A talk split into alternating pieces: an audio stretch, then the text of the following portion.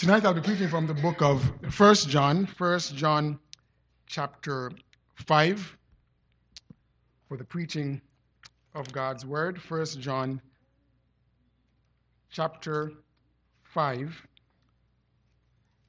and I trust you'll find your places there. And I'll be reading verse number one and two.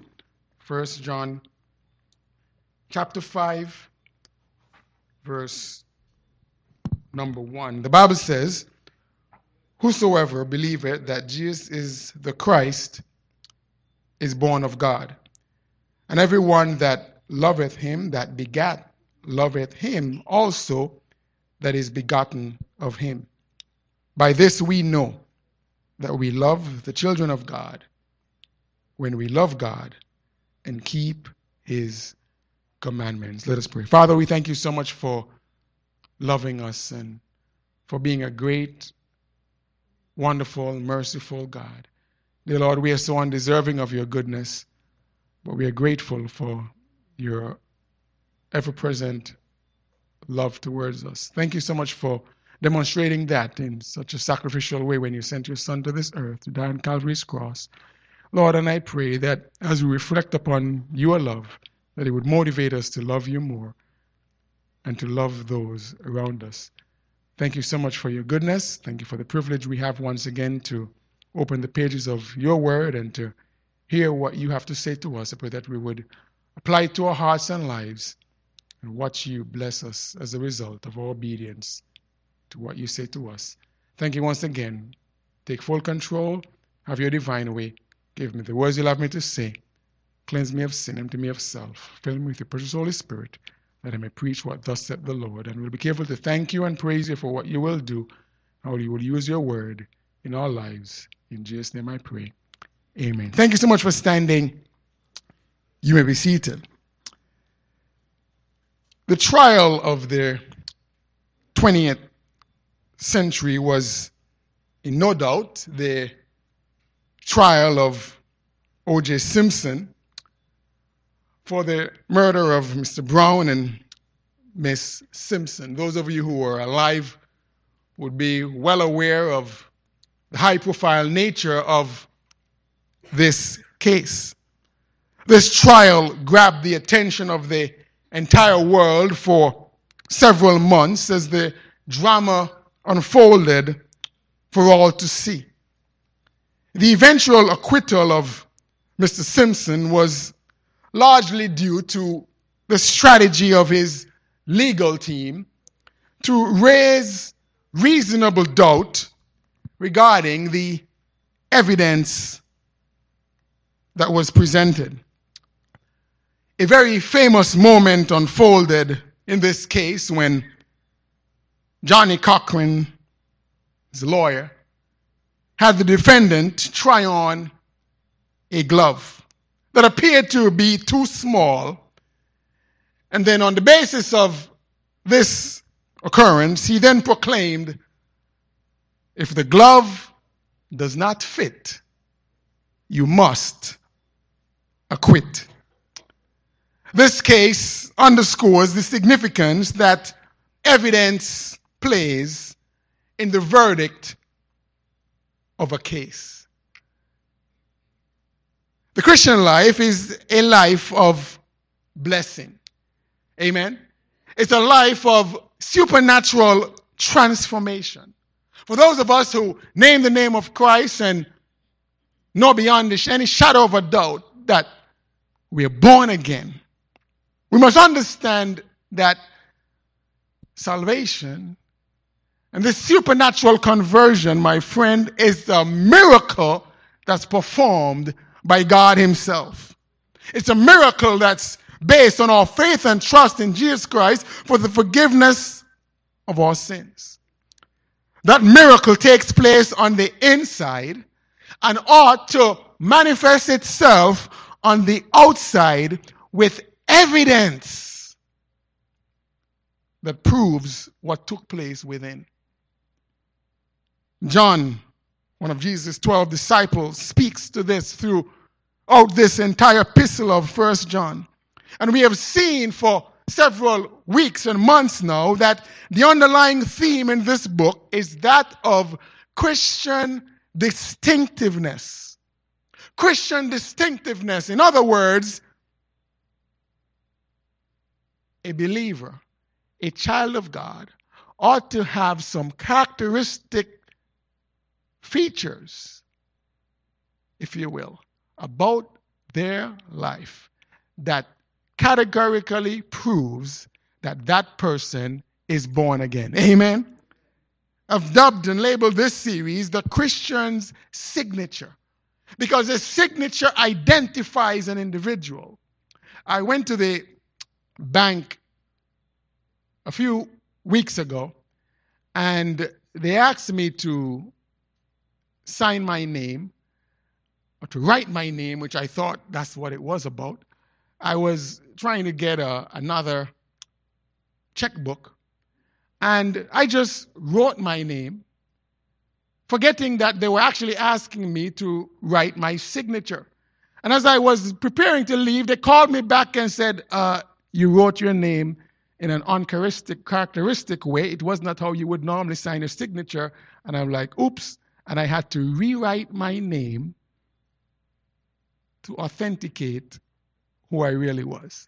A signature is very important, my friends. And when we as believers, uh, uh, through proclaiming who he is, uh, output or produce a signature that is not characteristic of a believer, we cause confusion in the name of Jesus Christ.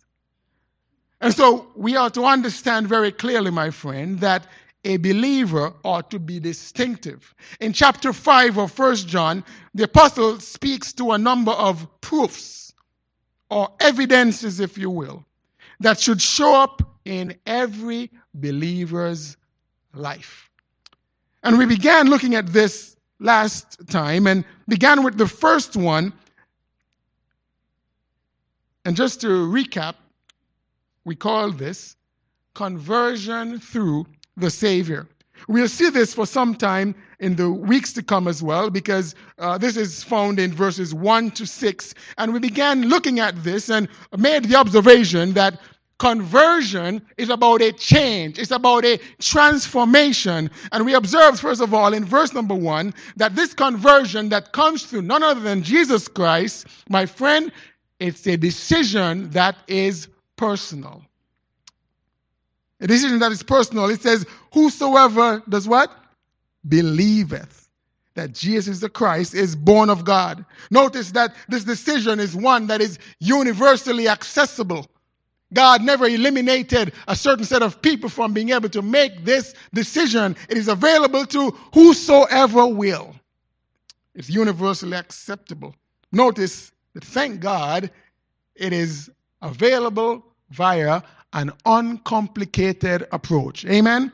It is not difficult to be born again. He says, whosoever does what? Believeth. That belief has to be sincere. That belief has to not just be based on a head knowledge, but it has to be based on a heart belief. Uncomplicated approach, but notice that there's an undisputed authority. Whosoever believeth that Jesus is the Christ. My friend, there is no other way to get to God but through Jesus Christ. There's no apology to be made for that, my friend. But this is a decision that's personal, and that decision brings about conversion. But notice further, there's a divine process. It says, whosoever believeth that Jesus is the Christ is what? Born of God. God. My friend, salvation is all of God. It's a spontaneous process. It's a supernatural process. And I'm so glad that salvation is not up to me. It's not up to you, my friend. If it were up to us, we would fail every single time. Thank God, it's a divine process. But let's continue looking at this aspect of conversion. And I want you to observe with me in the second half of verse number one, what I call there's a devotion that is past. There's a devotion that is past. Notice what, what John says. He says, and everyone that loveth him that begat, loveth him also that is begotten of him. Now there's a word that occurs in this verse repeatedly, multiple times, well, twice, but it's very important because, my friend, as we've seen throughout this book of First John, that our salvation that we have received, the response that we are to live as a Christian life to others, it's all based on love. It's based on love. Notice what this verse says. Everyone that, what? Loveth him that begat. Who did we love who begat? God the Father. It's talking about love for God. My friend, when you think about your salvation, the reason why it ought to do something to our hearts is because we recognize that God loves us. And God created us for relationship with Himself. You ever wonder why God would love you? You ever wonder why God would love me? When you really think about it, it doesn't make a whole lot of sense that God would love us. When we see humanity's rebellion against God, when we think of God's mercy and grace shown to man, even in man's rebellion, when we think of the plan of salvation, and the fact that God would bankrupt heaven and sent His Son to this earth to die on Calvary's cross, my friend, the love of God manifested to us ought to move our hearts. But here's what that love ought to do. It ought to prompt us to love Him in return. Amen? First John chapter four and verse nineteen says, we love Him because He first loved us. My friend, never ever take the love of God for granted. But I want you to notice something else here in relation to this devotion that is past. It's not only based on love, but notice what I describe as a beautiful link. Now, this verse uses the Old English word here of begat, that one that has, I guess, become foreign in our common use in the English language. But here's what John is saying. He says, everyone that loveth him that begat, that's God, the Father, loveth him also that is begotten of Him. So what is John saying here? Remember, if you're getting confused with the word begat in this passage, go back to John's Gospel chapter three and verse number sixteen. For God so loved the world that He gave His only, what? Begotten Son, that whosoever believeth in Him should not perish but have everlasting life. So what John is simply saying here, everyone that loveth Him that begat, who did the begatting? See, it sounds so strange, right? God the Father, right? And God the Father begat God the Son. And so he's saying everyone that loveth God the Father is going to naturally love the one begotten of Him who is God the Son. That sounds very logical. That sounds very practical.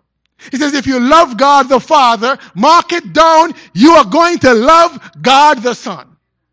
We should be able to understand that.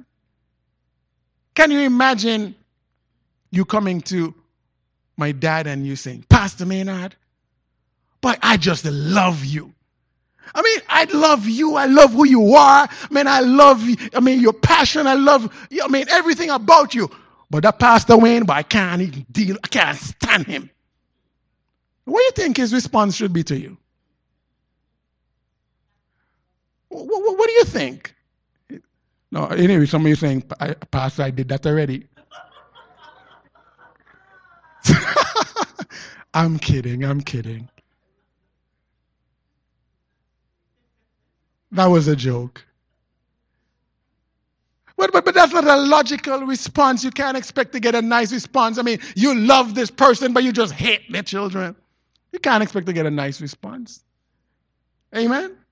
John is saying, listen, if you love God the Father, you are going to love God the Son. All of us know that parents are very defensive of, we're very defensive of our children, aren't we? You're all really quiet in here tonight. But here was John's simply getting, seeking to get across to us, that you cannot divorce Jesus from the plan of salvation.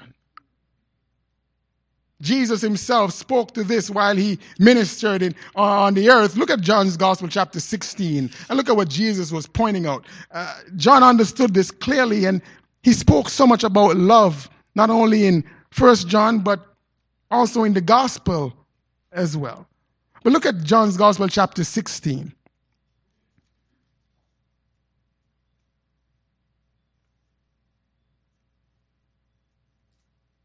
Look at what he says. These things have I spoken unto you, that ye should not be offended. They shall put you out of the synagogue. Yea, the time cometh that whosoever killeth you will think that he doeth God service. And these things they will they do unto you, because they have not known the Father nor me. Jesus is saying, listen, if you know me, you're going to know the Father. If you love the Father, you're going to love me. And there's a link that's indisputable. He says, the devotion will be passed on. The love you have for God the Father is going to naturally be passed on to God the Son. Conversion is through the Lord Jesus Christ. God sent this Son to this earth to die on Calvary's cross for our sins. And my friend, Jesus said, I am the way, the truth, and the life. No man cometh unto the Father but by me. Make no mistake about it. Conversion must be through the Savior. But notice tonight, not only the devotion passed, but I want you to notice verse number two, which I, I call definite proof. Look at, he emphasized this point once again, and he says, by this, by the fact that, that, that you love God and you love the Son, by this we what?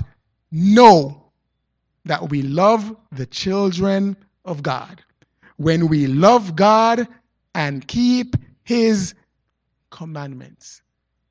What, what are we talking about here? We're talking about the aspect of evidence, of proof, of being born again. My friend, this aspect of conversion takes place on the inside, manifests itself in love for God and simply a desire to do what he has said. But don't forget that it's all based on love. My friend, it, it is so important that we understand that what we do for God ought not to be by constraint. We are not to serve God uh, week after week, month after month, with this uh, feeling of, oh, well, they expect me to do it, so let me go ahead and show up. Listen, you ought to be motivated and fueled by love for God. Amen.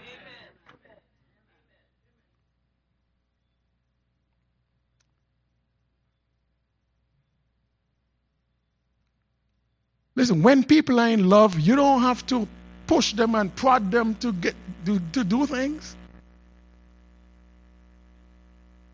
And so when there is a, a restraint and when there is a constraint, it's a sign of a lack of love for God himself.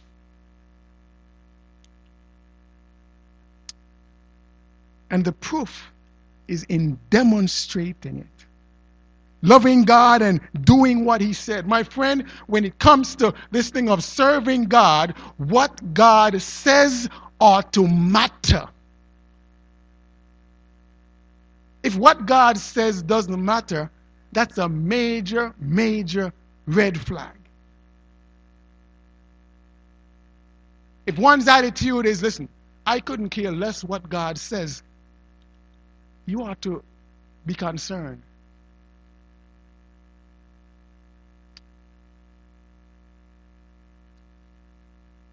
You say, Pastor, that's just somewhat overreacting. Is it? Not at all. If what God says doesn't matter, here's what that's an indication of, very possibly. And before I tell you the answer to that, think with me of this. There's some things that we know about dead people.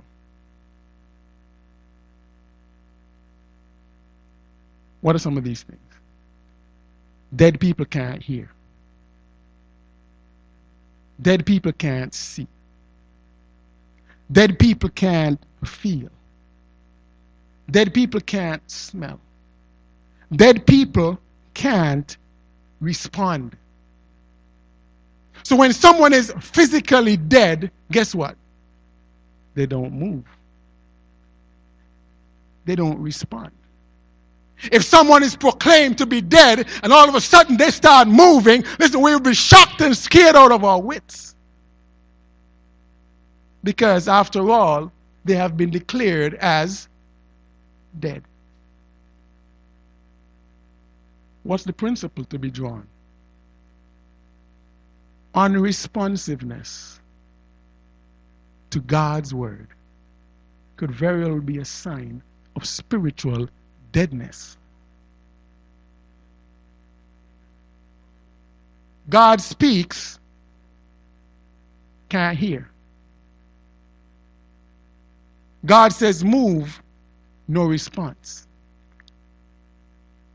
God says look at this, can't see. I want you to turn back in closing tonight to Ephesians chapter two. Because this is a very, very instructive and it ought to be enlightening passage when it comes to this aspect of Christian living and what God would have done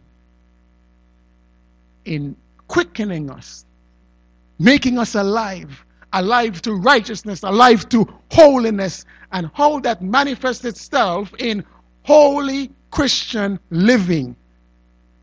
It's not about working up yourself to decide what to do, to do right, even though you must make a decision to stand for God. But look at verse number one. We looked at this last time, and we're looking at it once again, but we're going to look at some different verses tonight. But look at verse number one, because that verse is so critical. It says, and you hath he what? Quickened, made alive. This is a spiritual new birth who were what? Dead in trespasses and sins. So without this quickening by God himself, my friend, we were all spiritually dead. Couldn't respond. Couldn't move.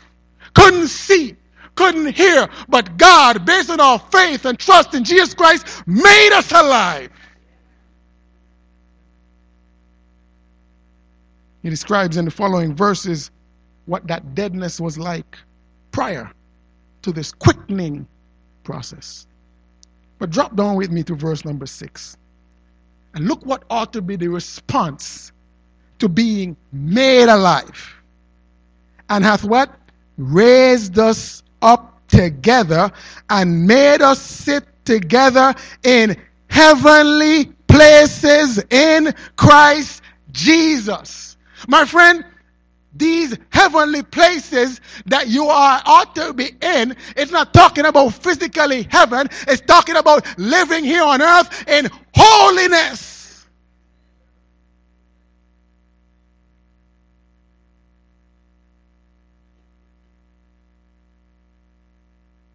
That in the ages to come, he might show the exceeding riches of his grace in his kindness toward us through Christ Jesus. For by grace are ye saved through faith, that not of yourselves is the gift of God, not of works, lest any man should boast.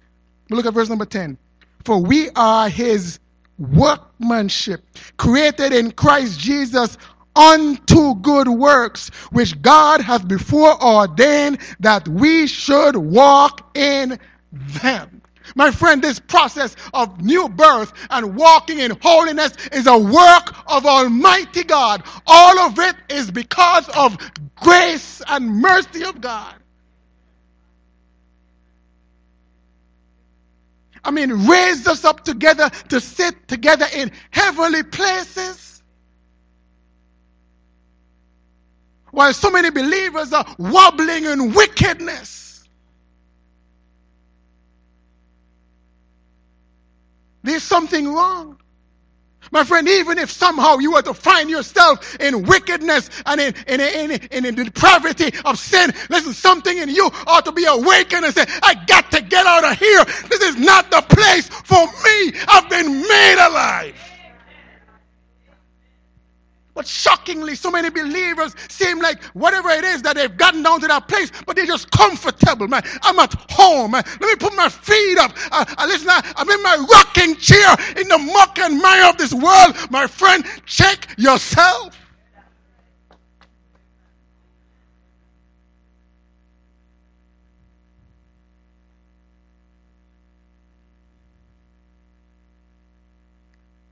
John says there, this definite proof.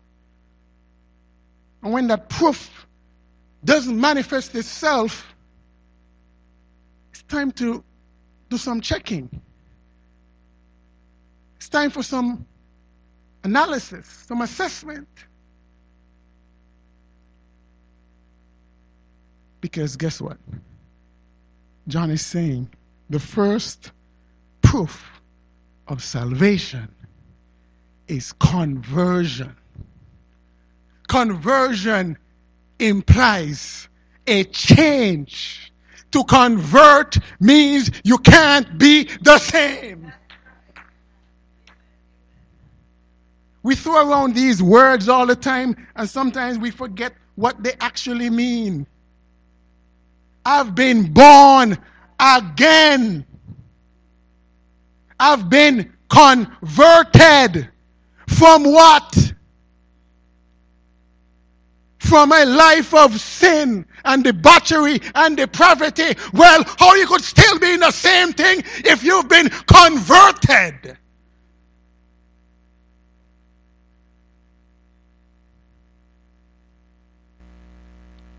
And at the very least, how can you be comfortable in it while converted?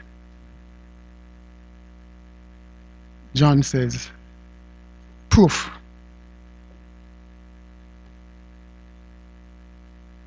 Proof.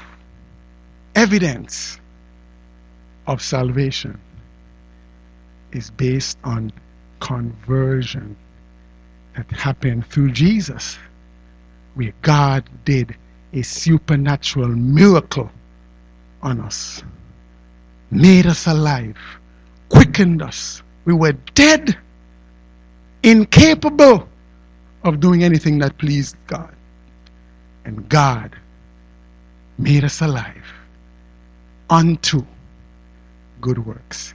And even the production of those good works are based on Him working in us. We are His what? Workmanship.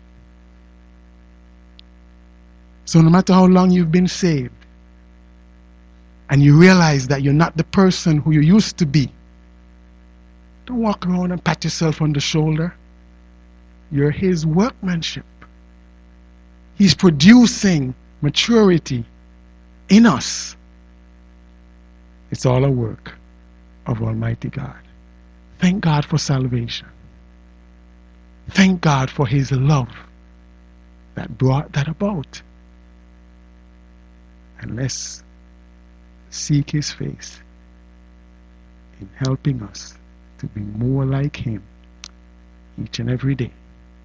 And let's thank God that we may not be exactly what we should be, but we are not what we used to be.